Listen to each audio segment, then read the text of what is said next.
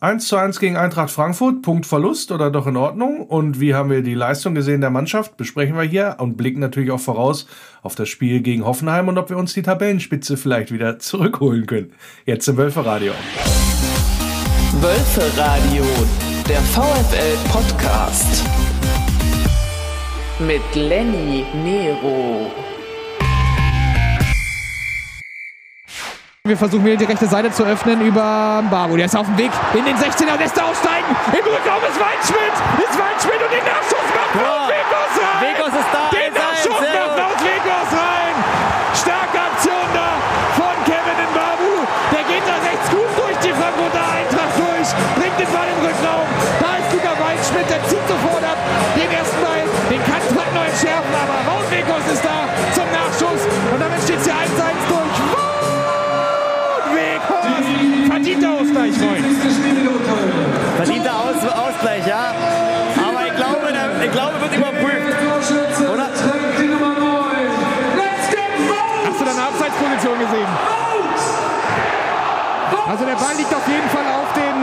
den Mittelpunkt zum Nee, alles gut, alles gut. Und Felix Zweier pfeift auch das Spiel wieder an. Also keine Überprüfung, das Tor zählt. Ausgleich durch Wout Weghorst hier. Aber das ist so wichtig jetzt hier 20 Minuten vor dem Ende, wo, wir, Ja, den aber Druck, reguläres Tor. Gut. wo wir den Druck so erhöht haben jetzt auf das Tor von Eintracht Frankfurt. Hier auch das Tor zu machen und zurückzubringen in dieses Spiel. Jetzt haben wir 20 Minuten Zeit hier, das Spiel zu drehen. Ja, so hat's geklungen bei Wölfe Radio Arena Live. Das 1 zu 1 durch Wout Weghorst.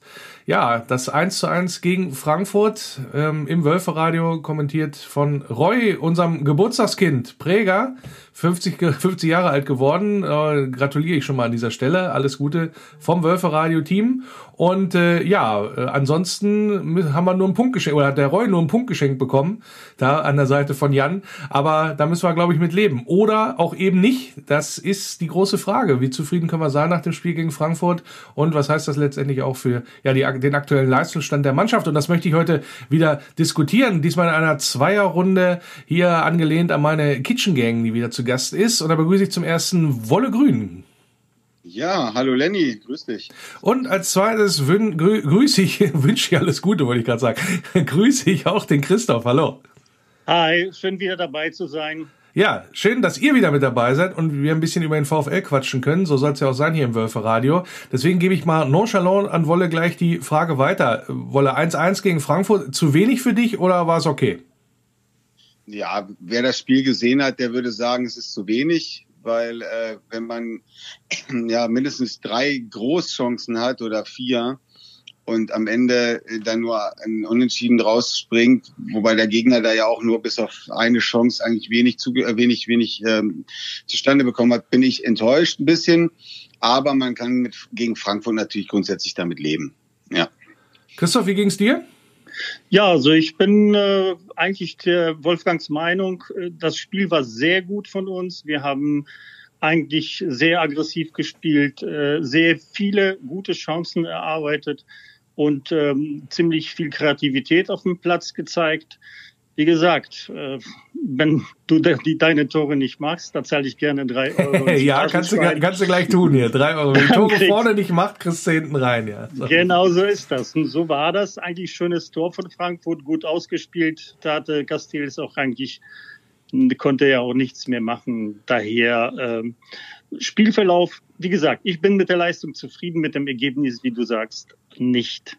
Dann bleiben wir gleich ein bisschen chronologisch bei der ganzen Geschichte. Also in der ersten Halbzeit habe ich schon das Gefühl gehabt, der VfL durchaus die überlegene Mannschaft.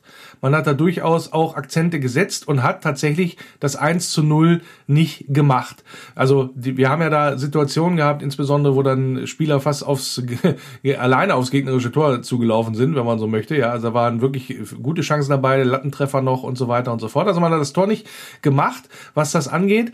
Aber grundsätzlich von der Spielanlage her, insbesondere dann auch, was äh, Marc van Bommel vielleicht schon eingebracht hat, kann man das schon erkennen bei der Mannschaft, äh, Christoph, aus deiner Sicht? Oder sagst du, ah, das, er profitiert nach davon, dass die Mannschaft eigentlich insbesondere äh, eingespielt ist?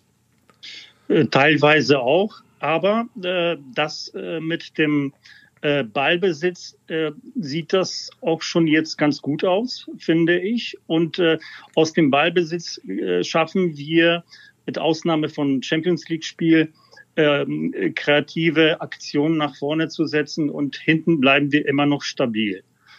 Daher würde ich sagen, es ist schon ein bisschen Van Bommels äh, Handschrift äh, zu sehen. Gehst du damit, Wolle? Gehst du damit? Ja, also ich gehe dahingehend mit, dass es natürlich eine, eine Mannschaft ist, die Glasner auf dieses Level erstmal mentalitätsseitig und kämpferisch und läuferisch gehoben hat.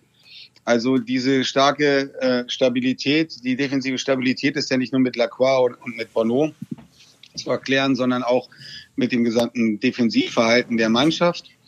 Und äh, das heißt also, diese gute Stabilität, defensive Stabilität und diesen Kampfeswillen, den haben wir noch aus der vergangenen Saison mitgeschleppt und diese spielerische Kreativität und die Spielfreude, die, die hat Van Bommel mal langsam ins Team gebracht. Also ist so mein Eindruck. Da, da profitieren eigentlich, äh, ja, Van Bommel profitiert von der guten Vorarbeit und die Mannschaft profitiert von der guten äh, Arbeit, die der Van Bommel hier oder für das Next Level, was er jetzt äh, äh, ja mit dieser Mannschaft so äh, sich erarbeitet. Okay, es klingt, klingt ganz interessant. Also ist ja doch eine Bewertung relativ früh noch in der Saison. Also dass ihr beide das schon so seht, äh, dass da der, die Handschrift von Van Bommel durchaus schon erkennbar ist. Ähm, aber was auch äh, Fakt ist, er konnte die Pille nicht reinschießen, der Marc Van Bommel, sondern hätten die Spieler machen sollen. Prompt fiel dann in Anführungsstrichen der Ausgleich. Und das mit einer Aktion des, ja, ich sag mal, begnadigten Kostic, sagen wir es mal so, auf der äh, ja, linken Seite, der was gemacht hat, was er im ja, letzten Spiel oder im vorigen Spiel gegen Frankfurt auch schon gemacht hat. Nämlich hat den Ball einfach mal blind oder no-look, wie man so schön sagt, dann in die Mitte gepelzt und da stand dann halt der Mittelstürmer. Und so sind, glaube ich, im Spiel davor äh, auch zwei Tore entstanden, weil, äh, weil der Kostic einfach, ja, ich sag mal, ein, ein Dribbling angesetzt hat und dann auf einmal so aus dem Nichts diese Flanke angesetzt hat. Ist das nicht etwas, was in der Vorbesprechung von so einem Spiel äh, Wolle eigentlich hätte sich niederschlagen müssen? Also hätte man das nicht eigentlich vorher thematisieren müssen? Und wie siehst du die Entstehung grundsätzlich von dem Gegentor? Naja, ich sag's mal so, man weiß, dass er es macht und man kann es trotzdem schlecht verteidigen. Also ich finde, Babu hat gegen auf der rechten Seite, auf der kostischen Seite hat er, oder linke Seite jetzt, je nach, ja, je nach Betrachtungsweise, äh, hat der Babu jetzt äh, wirklich ein Bombenspiel gemacht. Da hat er es aber einmal nicht geschafft, diesen Pass zu verhindern oder diese Flanke. Und schon scheppert Also das ist so wie, wie früher bei, bei ähm, Ribery oder bei, äh, bei, na, wie ist nochmal der Holländer von den Bayern, äh, der Blonde, äh, der mit den, ähm, Roy Mackay. Rob, nee, Robben. Räumer, genau, Räumer Kai. Ähm, nein, ähm, äh, Robben, wo man auch weiß, er zieht in die Mitte, er macht seine Tänzchen und trotzdem schafft das fünf bis acht Mal pro Saison, diese gleichen, immer gleichen Tore zu machen ich glaube, dafür ist der Kostic auch einer der besten Linksoffensiven der Liga, weil er genau diese Schnelligkeit hat, genau diese, diese Finessen auch hat und weil ein Kamada dort in der Mitte auch, ich glaube Kamada war das, ne? Der Nein. ist doch, ne? Ja, ja, ja, Fall. äh, äh, Lamas hat, glaube ich, das Tor gemacht und äh, Genau. Kam Kamada äh, hat im, in, in einem anderen Spiel, in, in, dem vorherigen Spiel, glaube ich, getroffen. Ja. Nach so einer Situation. Ja. Das heißt, das sind ja nicht Zufallsproduktionen, das sind ja genau diese Spielsituationen, diese, diese trainieren, diese drauf haben, wo sie wissen, wer wo zu stehen hat. Also Zufall ist das nicht und deswegen kann man sowas, also man kann sich über so eine Tore aus meiner Sicht nicht ärgern, weil dafür sind die Mannschaften ja auch äh, den ganzen Tag, die ganze Woche auf dem Platz und trainieren Dinge. Man kann sich eher darüber ärgern, dass wir dann so eine Großchancen wie Babu, wie Wechhorst, dass wir sowas äh, nicht, nicht, nicht zu Ende bringen und dass wir nicht 2-3-0 führen. Das ist eher das, worüber man sich ärgern kann. Auf der anderen Seite hat es ja von Baumel gesagt, naja, mal hast du acht Chancen, machst nur ein Tor und dann äh, machst, nimmst einen Punkt mit und mal hast du äh, nur zwei Chancen und gewinnst 2-1. Also So ist sein, Fußball, wolltest du jetzt gerade sagen, vielleicht und auch Bitte? einzahlen. So ist Fußball, wolltest du sagen und auch einzahlen. Nein, das ja. wolltest du jetzt, das, kann, das kannst du in deine ja, ja. Sparschweine ja, ja, ist, ist, Das hab ich nicht ist okay. gesagt. Er hat sich das aber schon notiert. ja, ist klar. Christoph, du warst ja am, ähm, am äh, Sonntag auch im, im Stadion mit dabei, hast ja auch äh, das Spiel sozusagen live äh, gesehen und ja, ich sag mal so quasi direkt vor deiner Nase hat sich ja das 1-0 dann auch abgespielt für die Frankfurter und das war aus meiner Sicht so ein bisschen schlechtes Karma, nämlich weil kurz vorher die Wolfsburg-Fans angefangen haben, Oliver Glasner zu schmähen. Ohne Glasner sind wir Champions League.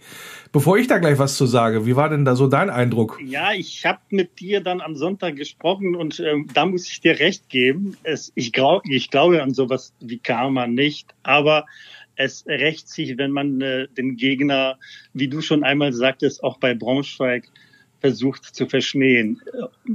Man sollte das einfach sein lassen, weil das einfach sinnlos ist und bringt nichts. Letztendlich hat äh, Glasner doch gute Arbeit geleistet, dass er sich für was anderes entschieden hat. Sei ihm gegönnt. Ob der denn damit glücklich wird, ist seine Sache. Daher ähm, im Allgemeinen bin ich dafür, solche Schmähgesänge einfach sein zu lassen. Ja, also ich gehe sogar noch einen Schritt weiter und sage, das haben wir einfach gar nicht nötig. Und es ist natürlich auch ein Stück weit undankbar, weil natürlich hat Oliver Glasner einen unschätzbaren Anteil an der drittbesten Saison der Vereinsgeschichte. Und das darf man genau auch bitte nicht so vergessen, das. dass der Abschied da, ich sag mal, mehr als unglücklich dann auch geraten ist. Gerade auch, wie das dann gelaufen ist, auch vielleicht mit den Vorfällen, die da hinter den Kulissen passiert sind und so weiter und so fort. Äh, das kann man jetzt nicht einseitig anlasten. Äh, was ich ihm äh, eher anlaste, sind eher so Äußerungen hinterher, wo er sich dann quasi bei den Frankfurtern lieb Kind machen wollte, auf der Pressekonferenz und dann sowas zu den viel, viel besseren Wolfsburger Möglichkeiten gesagt hat, was so ein bisschen, ja, Mühlen auf die Wasser, äh, Wasser auf die Mühlen der Traditionalisten letztendlich ist. Sowas kann er sich dann natürlich genauso sparen. Aber ich finde, wir sollten da drüber stehen und wir sollten dann ein Stück weit auch noch Dankbarkeit zeigen in dem Zusammenhang, weil wie gesagt, das war eine grandiose Saison letzte Saison und da müssen wir jetzt nicht da uns auf, ein, auf so ein Niveau runterbegeben, ist meine Nein. Meinung, ist meine Nein. Meinung dazu. Gut, haken wir schnell mal ab. Dann gab's äh, nach dem Wechsel auch, äh, ich sag mal, so, so eine Phase, wo der VfL Wolfsburg ja nicht so richtig wusste, wie er die Eintracht bespielen sollte. Gab da noch die entsprechenden Umstellungen von Oliver Glasner, wie ich es gesehen habe, dass die Mannschaft Mannschaft von Eintracht Frankfurt viel früher draufgegangen ist, viel früher den Spielaufbau gestört hat. Da kam der VfL nicht so richtig mit zurecht. In den ersten 10, 15 Minuten hatte ich so den Eindruck. Also da musste man sich so ein bisschen sortieren auch. Aber dann wolle, dann wurde es ja quasi wieder besser und druckvoller. Und genau da rein ist dann ja auch letztendlich das Tor gefallen. Ja, genau es war für mich eigentlich das ganze Spiel über eine ziemliche Dominanz. Also wir hatten, ich habe jetzt nicht die Statistik im Kopf, aber wir hatten auf jeden Fall. Aber ich natürlich.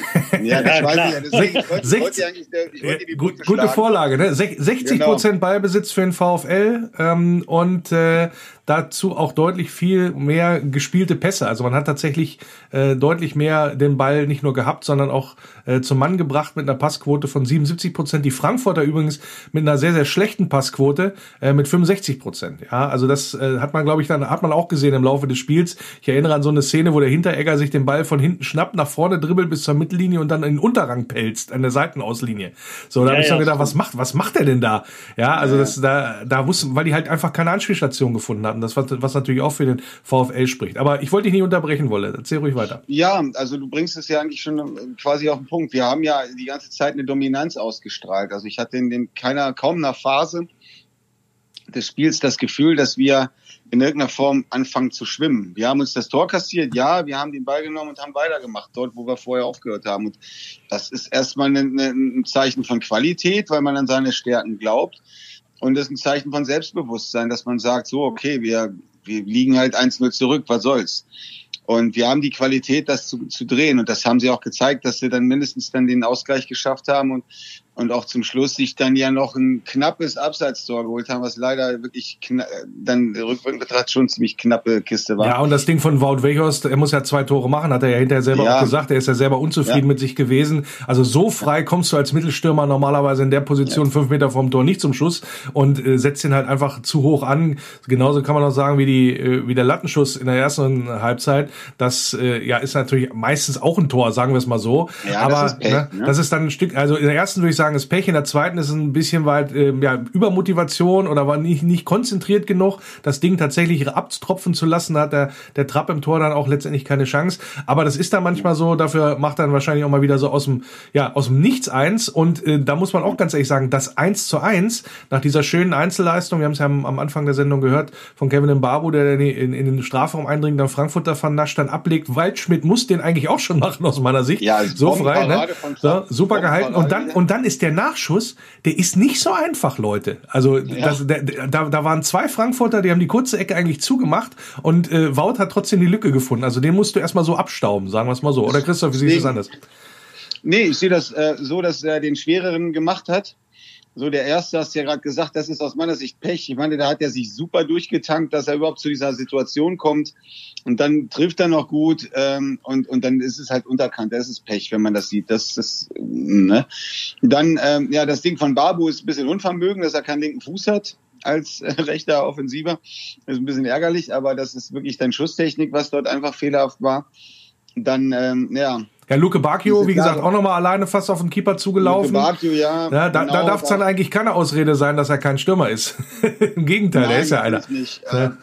ja, und dann, es hat ja auch Wichos so eine Direktabnahme äh, äh, auch knapp daneben gesetzt. Also unterm Strich muss man sagen, äh, es ist wie gesagt, es ist ärgerlich, weil hier waren drei Punkte verdient und auch drin. Aber auf der anderen Seite 13 Punkte ähm, und äh, nach fünf Spielen, das ist eine Bombe, das ist super. Und, und die Art und Weise, wie wir auftreten, jetzt haben wir wirklich alle Niveaus der Liga mehr oder weniger durch. Wir haben Aufstiegs, äh, Abstieg, also Aufstiegsmannschaften, potenzielle Abstiegsmannschaften, sogar Sonne. Wir haben jetzt einen Aufsteiger gehabt, wir haben Red Bull Leipzig gehabt, wir haben Frankfurt gehabt. Die waren letztes Jahr nur einen Platz hinter uns. Also wir haben jetzt schon so das Niveau einmal durchgespielt, mehr oder weniger, und, und dann haben es überall wirklich sehr souverän behauptet. Also das heißt, wir stehen da nicht umsonst und wir machen momentan sehr gute Arbeit. Das kann man nicht anders sagen. Meine gehen, wir, gehen wir nochmal die, gehen wir noch mal die äh, restliche Statistik durch. Also die Offensivüberlegenheit mit 14 zu 5 Torschüssen äh, des VfL dokumentiert sich auch da. Auch eine sehr gute Zweikampfquote, 57 Prozent. Also man hatte das Spiel insgesamt äh, im Griff. Deswegen für mich tatsächlich zwei Punkte zu wenig. Ich habe auch ähm, ja aus dem Mannschaftskreis gehört, äh, das sieht man da ähnlich. Also da hätte man das Ding eigentlich, da sagt man auch, hätte man gewinnen müssen und wäre man dann tatsächlich auch weiter Tabellenführer gewesen. Äh, Christoph, jetzt ist man nicht mal Erster, jetzt ist man quasi punktgleich gleich mit den Bayern auf Platz zwei wegen des schlechteren Torverhältnisses. Macht das was mit der Mannschaft, glaubst du? Also, dass man da jetzt sagt, oh, ist ja schon doof oder so weiter, jetzt ist man nicht mehr sozusagen verlustpunktfrei oder sagt man sich, ah, das war sowieso absehbar? Nein, nein, also dass, dass die sich sagen, das war sowieso absehbar, oh, das glaube ich nicht. Das wahrscheinlich ist das auch nicht der Fall. Die wollten gewinnen, die haben alles reingeworfen. Ich habe mir mehr Gedanken darüber gemacht, was nach diesem Champions League, nach diesem sehr schlechten Champions League passiert, ob wir dann wieder äh, an, in der Liga an die Leistungen anknüpfen können. Und das Spiel hat gezeigt, Jawohl. dass wir dann überhaupt äh, uns da nicht äh, beehren lassen konnten, sollten, also äh, würden, sondern weitergemacht haben und äh, unseren Stiefel gespielt haben. Das ist so und das ist sehr erfreulich, dass man dann nicht noch äh, gehadert hat, wie schlecht man war oder wie, nicht, oder wie überhaupt, schlecht das überhaupt man, dass man noch zulegen konnte. Da hat man auch tatsächlich äh, ja äh, das gehabt, was in der Vergangenheit nicht so häufig der Fall gewesen war, nämlich eine Rotationwolle. Äh, mhm. Marc van Bommel hat durch, ordentlich durchgemischt im Gegensatz zu dem Lille-Spiel, unter anderem natürlich dann auch in der Abwehr, aber auch äh, mit Luke Bacchio in der, in der Startformation und so weiter und so fort. Ähm, wie siehst du das? Diese Rotation, tut die uns gut? Ist das das, wie man eigentlich dann auch letztendlich letztendlich coachen muss? Oder sagst du dir, eigentlich wäre jetzt auch gerade zu Anfang der Saison besser, da mehr wieder auch versuchen, eine eingespielte Mannschaft an den Start zu bringen? Ja, du musst, du musst ja im Prinzip, ähm, du musst die Neuen, die gekommen sind, die auch Qualität mitbringen, integrieren. Du darfst aber die Alten, die auch immer ihre Leistung bringen und Einsatz und, und so darfst du ja auch nicht einfach jetzt aufs Abstellgleis bringen, nur weil ich, weil man neue Spieler holt. Also so wie er es momentan macht, ist das eigentlich eine super Mischung. Also das fand ich gegen Frankfurt beeindruckend, dass dort ein Gerhard spielt auf links. Ja. Bono spielt in der Innenverteidigung, die waren absolut souverän, haben wirklich Bono, auch wenn er jetzt der Mann war, der dort das Tor in Anführungsstrichen zugelassen hat, da muss man einfach mal sagen, super Abschluss von dem Frankfurter, haben wir ja schon gesagt, Dropkick rein im Winkel, kannst nichts machen. Also das, ne? Aber Bono hat ein super Spiel gemacht. Waldschmidt fand ich ein bisschen unauffällig, aber der vielleicht, ja, weiß ich nicht, braucht seine Zeit. Luke Bacchio braucht man nicht erwähnen, war für mich mit einer der stärksten Spieler auf dem Feld. Babu auch bombenstark, auch wenn er die Flanke zugelassen hat. Und jetzt kommen wir wieder zu dem Punkt. Natürlich passieren auch Fehler oder der Gegner ist mal besser oder hat mal eine gute Aktion, die dann zum Tor führt. Das heißt aber nicht, dass eine Leistung schlecht war ich fand Brooks auch stark bis zu den zwei Ausfällen, die er dort gehabt hat und dann kam die rote Karte. Aber das ist natürlich Ansichtssache. Mhm. Ähm, gucken wir naja, doch mal, dann gucken wir doch mal, genau. dann gucken wir doch mal kurz auf die Zahlen, äh, wo, wo du es gerade angesprochen hast. Also Sebastian Barneau, äh, eine sehr gute Passquote hinten in der Innenverteidigung, sehr sicher agiert, 90 Prozent, äh, 50 Prozent Zweikampfquote. Das geht immer ein Stück weit noch souveräner, finde ich, äh, als Innenverteidiger. Bei Yannick Gerhardt, den du erwähnt hast, hinten auf links, da gehe ich nicht ganz mit. Also das ist für die, also Yannick, Yannick Yannick, ich fange mal so an. Yannick Gerhardt, ja, der kann linker Verteidiger spielen. Äh, 2016 Also als er ver ver äh, verpflichtet worden ist. Mittlerweile ist für das Spiel von Yannick Gerhardt, äh, glaube ich, nicht die richtige Position der linke Verteidiger. Er hat ja auch in einem Interview gesagt, er möchte gerne wieder zurück auf die 10. Ja, aber äh, als linker Verteidiger würde ich ihn echt nicht mehr sehen. Das, da hat sich das Spiel tatsächlich weiterentwickelt, gerade auch vom VfL Wolfsburg, wo wir zwei, ich sag mal, sehr laufstarke, das ist er, das ist Yannick Gerhardt auch, aber auch, sag ich mal, insbesondere sehr, sehr griffige und sehr, sehr, ähm, ich sag mal, auch flankenintensive, hätte ich jetzt fast gesagt, Außenverteidiger, die immer hoch stehen und die immer hoch auch verteidigen, ähm, jetzt eher angesagt sind beim VfL. Und Yannick ist einer, der macht ja souverän seine Seite zu, aber entwickelt wenig nach vorne.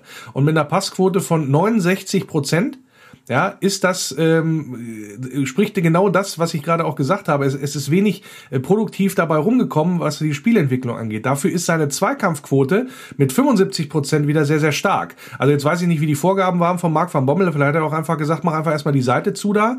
Ähm, was er in dem Fall ja auch gemacht hat. Ja, deswegen. Aber für das Spiel vom VfL Wolfsburg, ich weiß nicht, äh, Christoph oder Wolle, wie ihr das seht, ähm, ist er als linker Verteidiger nicht so gut aufgehoben.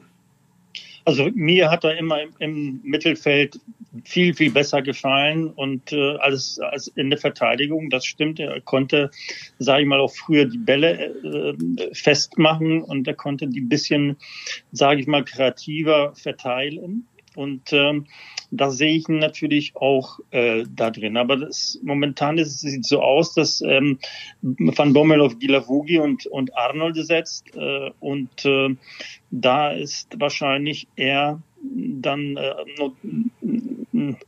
Ergänzung, Ergänzung, ja. Ergänzung ja. und auf der linken Seite jetzt einsetzbar. Ja, und entscheidender ist ja, entscheidender ist ja vor allen Dingen auch, dass er äh, auf der Position davor, auf der 10, wo sich Yannick Gerhardt ja ähm, insbesondere auch unter Glasner oder teilweise auch unter Labadia da bewährt hatte, ja, dass er da auf einen, äh, ja, ich sag mal, spielstärkeren Spieler setzt, wie Maximilian Philipp oder auch wie äh, Luca Waldschmidt, sagen wir es mal so.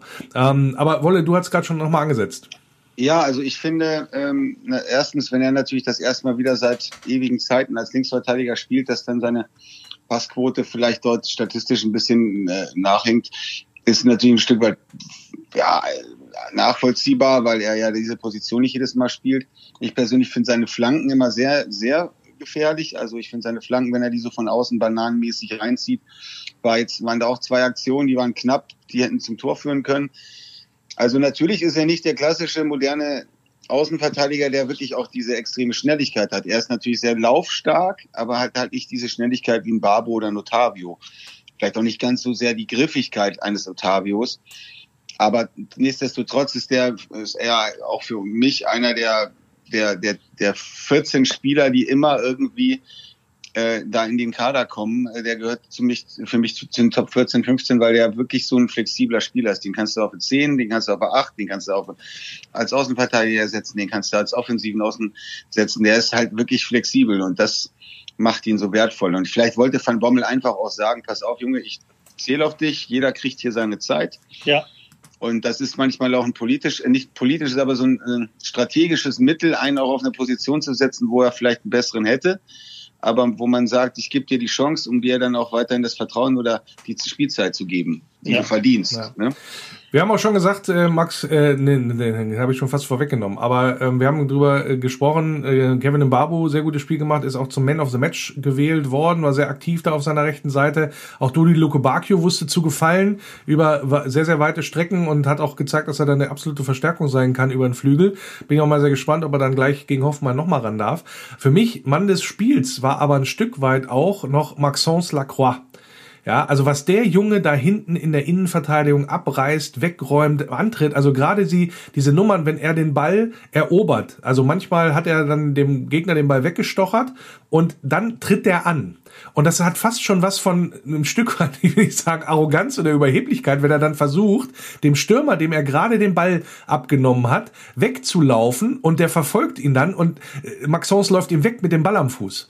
Also da zeigt sich dann erstmal, wie richtig bärenstark der ist. Und der hat sich auch das ein oder andere Mal tatsächlich einge, ja, ich sag mal, eingeschaltet ins Offensivspiel und versuchte dann so in guter alter Naldo-Manier da mit der Pille am Fuß irgendwie in den gegnerischen, in den gegnerische Hälfte einzudringen und hat dann immer irgendwie keine Anspielstation gefunden. Äh, so sah es jedenfalls über weite Strecken aus. Also wenn er das mal gemacht hat, war im Spiel davor auch schon mal der Fall, dass er da angetreten ist. Wie seht ihr das? Wie seht ihr da auch die Rolle und auch äh, die Leistung von Maxence Lacroix? Ja, äh, gut. Also ähnlich wie du. Mir geht aber immer die Muffe, wenn ich sehe, dass er den Ball nimmt, nach vorne läuft und tatsächlich äh, nicht, äh, nicht so die Spiel, äh, Anspielstation findet, fehlt hinten.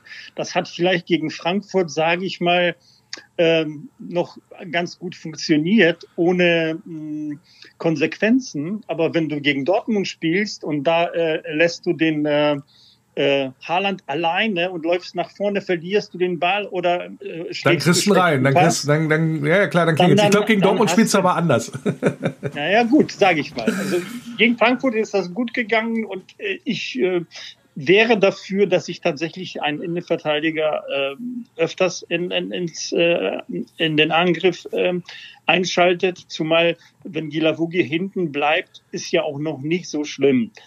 Aber äh, gegen Bayern oder gegen Dortmund muss man tatsächlich hinten einfach dicht machen. Ja. Gut, ja. und unterm Strich sind wir mit dem 1-1 jetzt raus äh, aus Frankfurt, nehmen, glaube ich, auch viele Erkenntnisse mit. Welches ist die größte Erkenntnis, Wolle, und was heißt das jetzt auch für das Leistungsvermögen der Mannschaft in den kommenden Wochen? Ja, für mich ist die größte Erkenntnis, dass die neue, äh, neue die, die Spieler, die integriert wurden, sage ich mal, bei Waldschmidt kann ich so schlecht sagen, den habe ich so wenig jetzt gegen Frankfurt auf dem Schirm gehabt, so der ist mir nicht sonderlich aufgefallen. Mir, mir fehlt äh, bei hm. ihm so ein bisschen die Ein Anbindung noch zum, zum Spiel, ja. dass er dann, äh, sage ich mal, äh, manchmal unauffällig wirkt, weil ähm, noch nicht so die Mannschaft kennt. Ich denke, das wird sich bessern.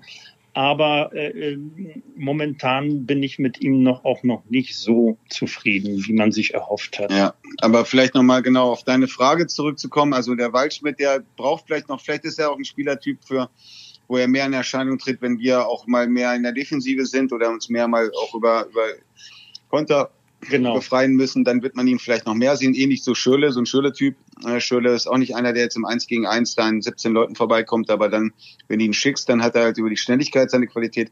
Aber zu der, der Frage nochmal, ähm, also meine Erkenntnis ist, wir haben jetzt wirklich zwei verschiedene Startelf gehabt. Wir haben wirklich in, auf teilweise Schlüsselpositionen jetzt einen Tausch äh, äh, hinnehmen müssen, wie jetzt zum Beispiel in der Endverteidigung mit Brooks, wo der Bono super eingeschlagen ist wie auch Diavogie, der jetzt zwar nicht die Qualität von Schlager hat, den vermisse ich immer noch, gerade fürs Offensivspiel. Das ist wirklich ein Qualitätsverlust, den wir da leider jetzt erlitten haben, aber trotzdem macht Diavogie defensiv einen Bombenjob. Also er hat mit seinen langen Griff ist er, ist er top.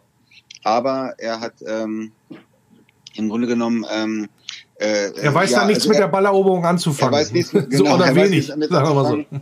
Ja, und Arnold ist halt derjenige, der, der dann für die Kreativität auf der Achterposition so zu, zuständig ist, was er auch gut macht. Und ich erhoffe mir, dass jetzt Philipp nochmal, also äh, Philipp war jetzt auch ein bisschen, ein bisschen blasser, der sollte auf A10 da vielleicht doch ein bisschen mehr noch das, das, das, das Heft in der Hand nehmen und ein bisschen fordernder sein. Aber im Großen und Ganzen bin ich sehr äh, angetan, weil wir durch die Rotation und jetzt schon 16 Spieler äh, oder 16, 17 Spieler eingesetzt haben und allesamt haben von der Qualität her keine Einbußen gezeigt. Also auf der Position habe ich bislang kaum Qualitätsverluste gesehen. Ähm, und ah, das macht uns stark. Ja, ich bin ja schon froh, wenn wir nicht äh, sechs Spieler zu viel einsetzen, oder? sechsmal ja. wechseln. Spaß beiseite. Letzte Frage in dem Zusammenhang. Ähm, wenn es jetzt so einigermaßen läuft und der Saisonstart in der Bundesliga für den VfL ist ja durchaus gelungen. In der Champions League hast du auswärts einen Punkt geholt. Jetzt beginnt wieder eine Champions League Woche mit äh, Sevilla im Ausblick und dann, ja, logischerweise, äh, dann in der kommenden Woche kommt dann Gladbach, vorher nochmal Hoffenheim. Ähm, würdet ihr jetzt als, wie gesagt, letzte Frage, würdet ihr die Rotationsmaschine nochmal anschmeißen? Also tatsächlich sagen, Marc van Bommel so guckt jetzt, dass er diese, äh, diese verschiedenen Spieler auch weiterhin einsetzt, also die Mannschaft auch weiterhin durchwürfelt, jetzt im Zusammenhang auch äh, auf, auf der Woche, auf die Woche, die da jetzt vor uns liegt. Ja, also ich finde Rotation grundsätzlich sehr gut ähm, weil irgendwann werden wir federn lassen, die, Spiele werden härter, wir werden anders wahrgenommen, es wird knapper, es wird nervöser. Zur Hinrunde gibt es vielleicht Mannschaften, die schon unten drin stecken, die dringend Punkte brauchen. Wir haben Champions League, äh, die, die heiße Phase kommt erst noch in der, in der Gruppenphase. Das heißt, eine Rotation tut uns gut, wenn wir alle bei Laune halten. Und selbst wenn man dann vielleicht auch manchmal auf einen Punkt oder mit einem Punkt zufrieden sein muss, weil wir vielleicht nicht unbedingt unsere absolute Top 11 auf dem Platz haben, aber was ist, welches welches ist unsere Top 11? Das ist jetzt die Frage. ja, gute Frage, ne? genau. Ich habe keine Antwort. Kann der, kann der Christoph nicht. vielleicht zum Abschluss sagen, was ist ja, denn die Top 11? Weißt du, wer die Top 11 ist? Ja, für die Top 11 fehlt natürlich der Schlager, das ist klar. Man muss den ersetzen. Und wenn man jetzt, äh, ähm, sage ich mal, Spieler hat, der, sage ich mal, äh, zehn Wochen oder zehn Spiele auf der Bank sitzt, dann muss er natürlich dann äh, wieder äh, spielen. Äh, dann äh, wird es schwierig. Das, für mich ist es, äh, da bin ich mit Wolfgang konform, ist besser zu rotieren, dass man äh, auf alle Eventualitäten vorbereitet ist, dass man, wenn man eine rote Karte bekommt, wenn einer sich verletzt, doch Spieler hat, die schon mit äh, paar Spiele absolviert haben, auch wenn sie nur eingewechselt wurden. Also das ist auf jeden Fall ganz gut. Und da bleibt man sagt dazu, ja. man sagt dazu auch auf einer Arbeitswelt Notstrategie und die muss immer betriebsbereit sein. Das heißt, wenn ich ein Fahrradfahrer bin, dann brauche ich ein zweites Fahrrad, was auch regelmäßig benutzt wird, weil sonst, wenn ich es dann brauche, dann funktioniert es nicht. Das heißt, du musst immer die Notstrategie in Funktion haben. Das ist beim Fußball genauso. Du musst ja. halt in der Schlüsselposition die Leute haben, die dann auch bereit sind. Ja, und jetzt wisst ihr auch, warum ich euch beiden heute Abend eingeladen habe, weil ihr seid quasi die Notstrategie, dass ich euch, dass ich, dass ich euch beide immer mal einsetzen kann, wenn es nicht so läuft. Oder wenn es Probleme gibt. Insofern danke ich äh, euch beiden, dass ihr heute hier zu Gast gewesen seid im Wölferadio. Danke an Wolle Grün, Wolfsburg-User Wolle Grün und an VfL-Fan Christoph. Ja, danke für die nette Abmoderation.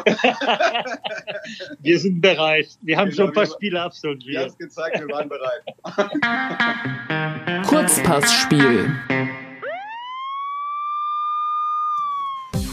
Shona River, der Name dürfte nicht allzu vielen Leuten was sagen. Nein, der spielt nicht irgendwo bei Glasgow Rangers oder so. Nein, das ist nämlich eine Frau und die ist auch noch Pornostar.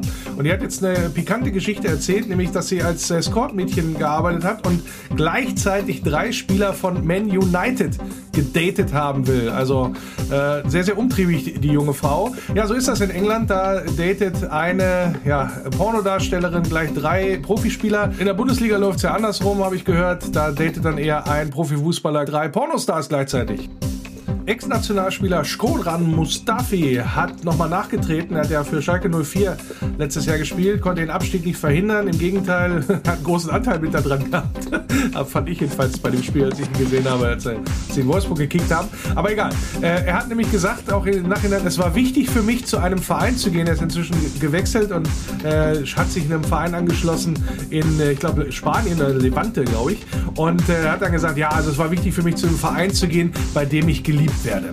Ja, Skodran, also mal ganz ehrlich, der letzte Spieler, der auf Schalke 04 richtig geliebt wurde, das war doch Julian Draxler nicht weniger kurios die Geschichte aus Surinam.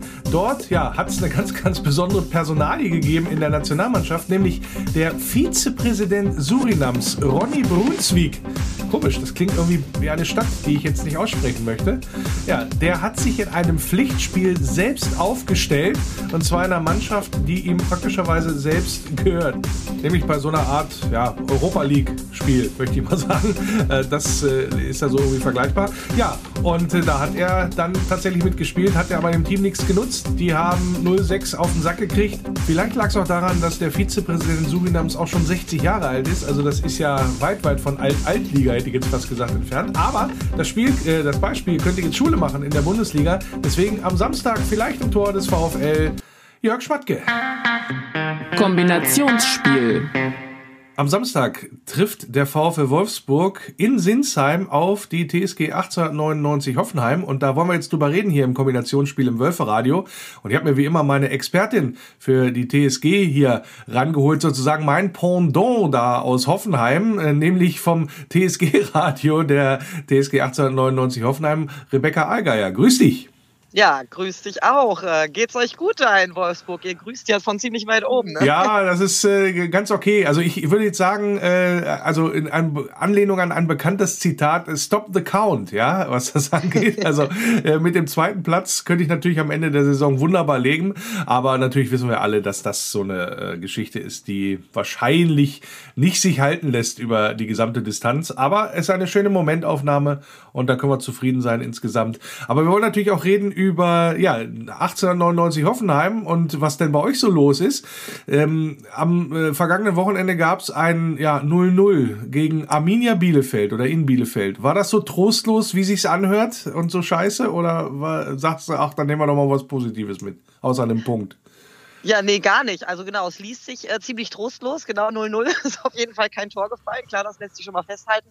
Aber so im Grunde genommen war das Spiel ähm, ehrlicherweise sehr sehenswert, muss man sagen. Also gerade in der ersten Halbzeit hat es an äh, Chancen auf beiden Seiten vor allen Dingen ähm, nicht gemangelt. Vielleicht so die größte hatte, hatten dann sogar die Bielefelder mit einem Pfostenschuss, aber ansonsten ging doch einiges Richtung Tor. Aber am Ende hat es bei beiden, ja, also wurden tatsächlich äh, sehr viele hundertprozentige dann nicht gemacht. Also da hat so ein bisschen an der letzten Konsequenz, wie man so schön sagt, gefehlt. Das war dann tatsächlich das Einzige, was in dem Spiel so ein bisschen gefehlt hat. Gut, in der zweiten Halbzeit ist es, ist es ein bisschen abgeflacht. Hoffenheim hat dann auch mehr so den Zettel in die Hand genommen, aber ja, am Ende auch nichts äh, Zählbares anderes bei rausgekommen, außer halt der eine Punkt dann am Ende. Ja gut, klingt jetzt nicht ganz unzufrieden von deiner Seite aus, eher so 0 zu 0 der besseren Sorte, höre ich so raus.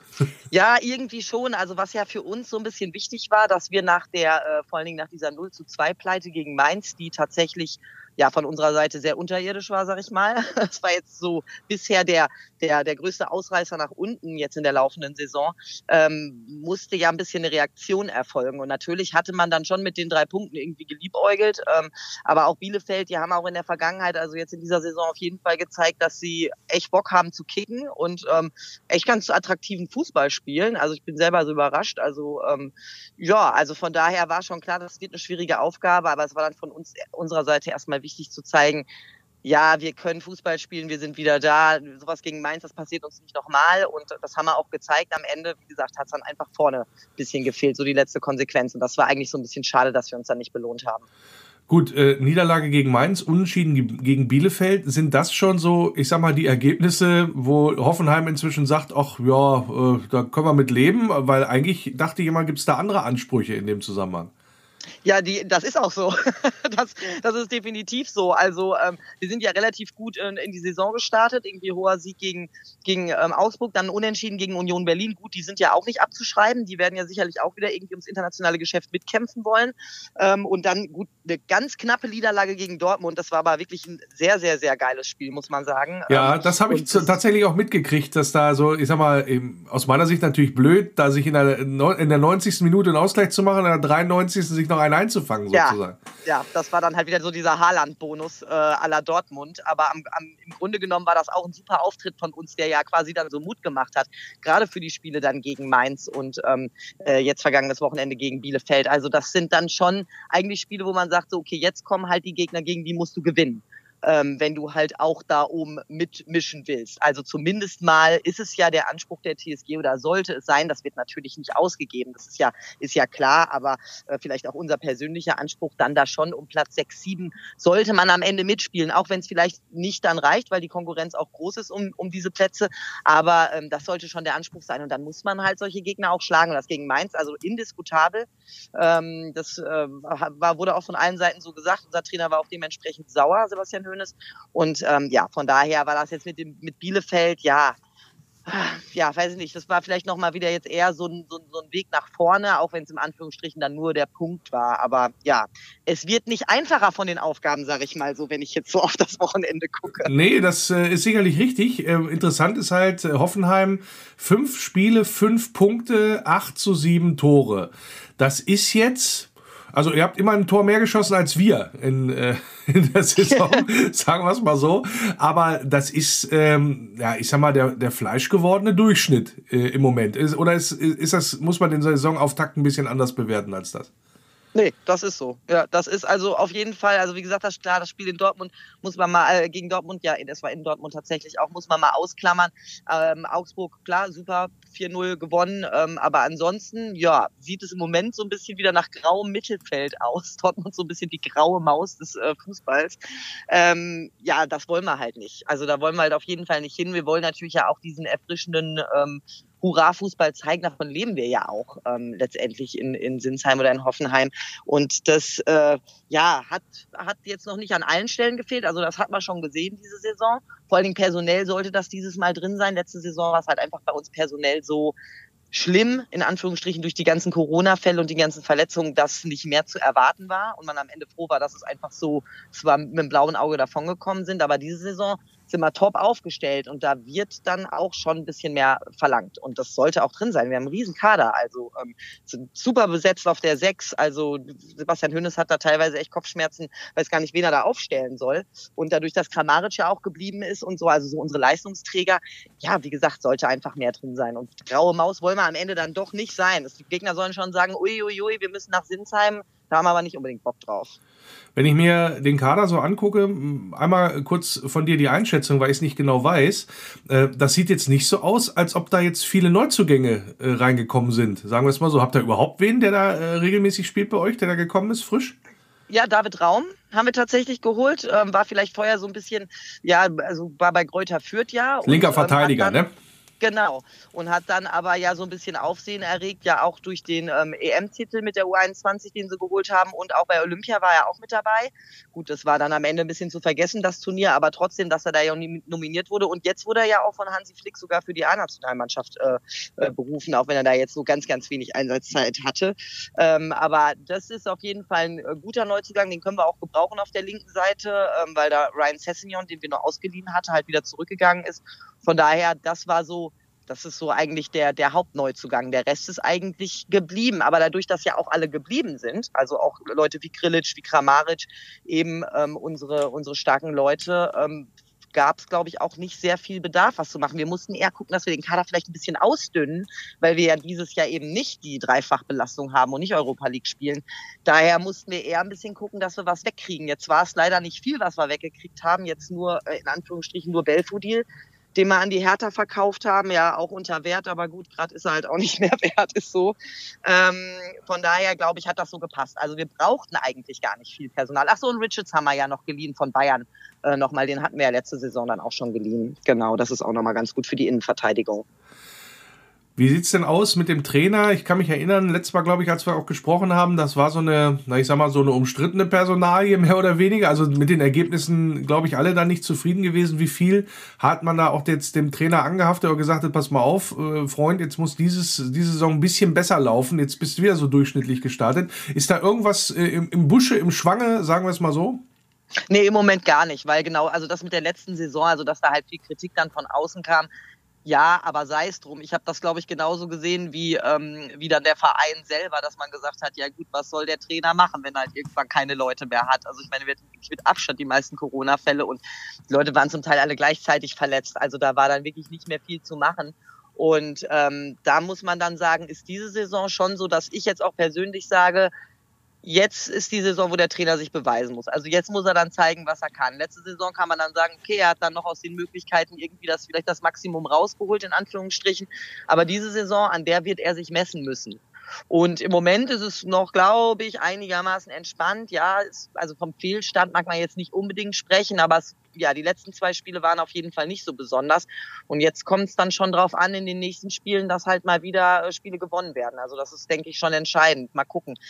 Hoffenheim ist ja schon äh, ein Verein auch, die, die eher mal die Füße still haben, halten und dann doch ein bisschen länger festhalten, irgendwie auch an einem Trainer. Und auch so die Zusammenarbeit zwischen unserem ähm, Sportchef, also zwischen Rosen und ähm, eben Hönes läuft ganz gut. Deshalb denke ich, dass er jetzt noch nicht äh, wackelt oder sowas. Aber ja, also zum Winter hin muss man dann halt mal gucken, wie viele Punkte wir auf dem Konto haben und wo wir stehen. Jetzt kommt der VfL Wolfsburg nach Hoffenheim. Juhu. Würdest, würdest du sagen, würdest du sagen, äh, da sind die, ich sag mal jetzt Favoritenrollen und äh, Außenseiterrolle klar verteilt?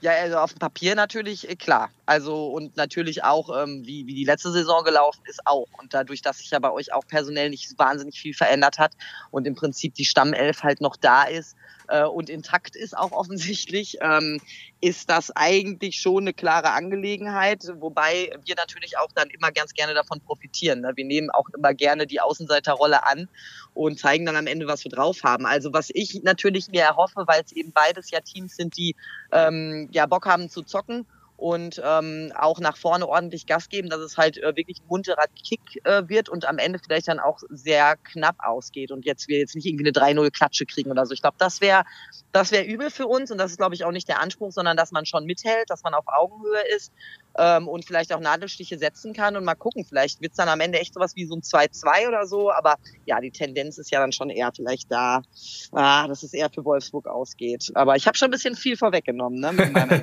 nee, ist ja, ist, ist, ist, ja, ist ja gut. Also die Spiele in der Vergangenheit zwischen Hoffenheim und Wolfsburg, gerade ja auch in Hoffenheim, die haben einiges hergegeben. Mhm, ich glaube, das ist mhm. ein, äh, eines der wenigen Bundesliga-Duelle, wo immer Tore fallen, glaube ich sogar. Also da gibt's ja. in der ganzen, in Anführungsstrichen, Historie sozusagen, äh, glaube ich, nur ein 0-0 oder so ist da abgeliefert worden. Aber das nur so äh, außer, außer, außer hohlen Hand geschüttelt, in Anführungsstrichen. Das war, hätte ich jetzt nachgucken müssen.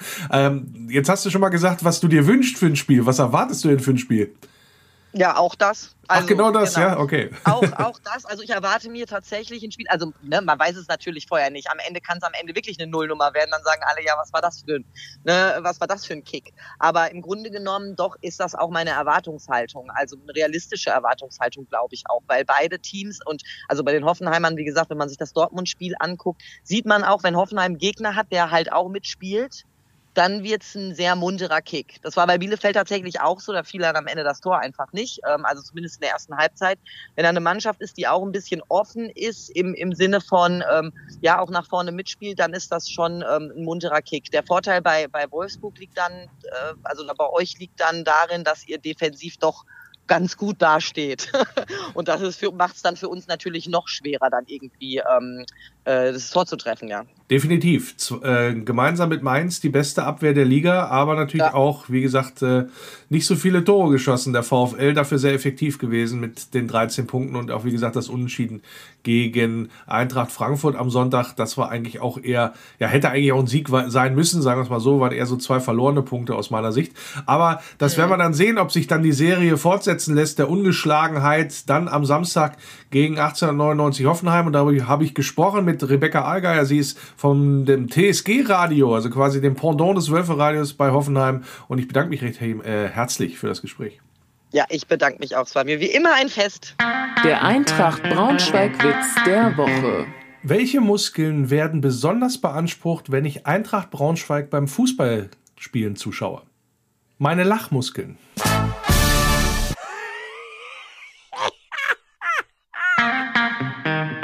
Faninfos. Ja, und da möchte ich an dieser Stelle auf ein Posting nochmal aufmerksam machen, was äh, Fanclub La Familia veröffentlicht hat in der vergangenen Woche rund um das Champions League-Spiel gegen Lille.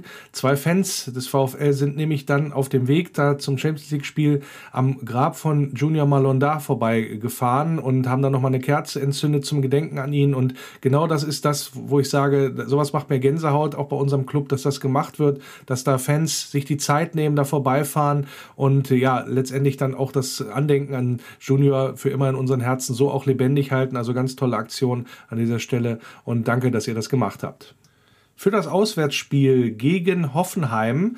Da gibt es noch eine Mitfahrgelegenheit über den Fanclub Schlemmerbrüder. Müsst ihr mal gucken da im Internet, beziehungsweise dann auch über die Social Media Seiten entsprechenden Kontakt, äh, wer da mitfahren möchte. Und es wird keine Tageskasse vor Ort geben. Also wer hinfahren möchte für das Spiel gegen Hoffenheim, der sollte sich vorher eine Karte besorgen, weil vor Ort wird es keine Tageskarte geben. Also wer mitfährt nach Hoffenheim, da bitte ein bisschen drauf achten.